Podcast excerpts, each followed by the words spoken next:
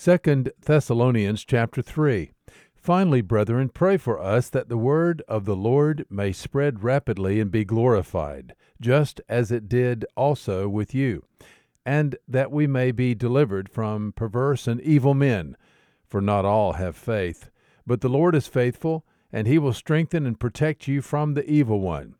And we have confidence in the Lord concerning you, that you are doing well, and will continue to do what we command. And may the Lord direct your hearts into the love of God and into the steadfastness of Christ. Now we command you, brethren, in the name of our Lord Jesus Christ, that you keep aloof from every brother who leads an unruly life, and not according to the tradition which you received from us. For you yourselves know how you ought to follow our example, because we did not act in an undisciplined manner among you, nor did we eat anyone's bread without paying for it, but with labor and hardship we kept working night and day, so that we might not be a burden to any of you.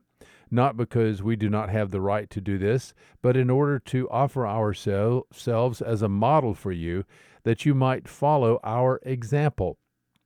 For even when we were with you, we used to give you this order If anyone will not work, neither let him eat.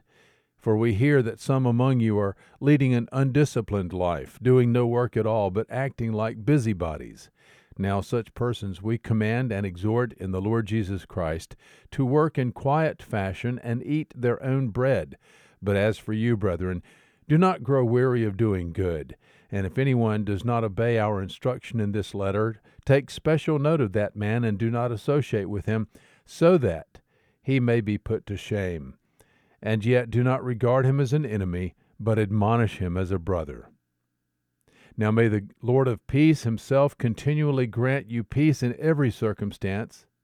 The Lord be with you all. I, Paul, write this greeting with my own hand, and this is a distinguishing mark in every letter. This is the way I write. The grace of our Lord Jesus Christ be with you all. Second Thessalonians chapter 3. There is good news today.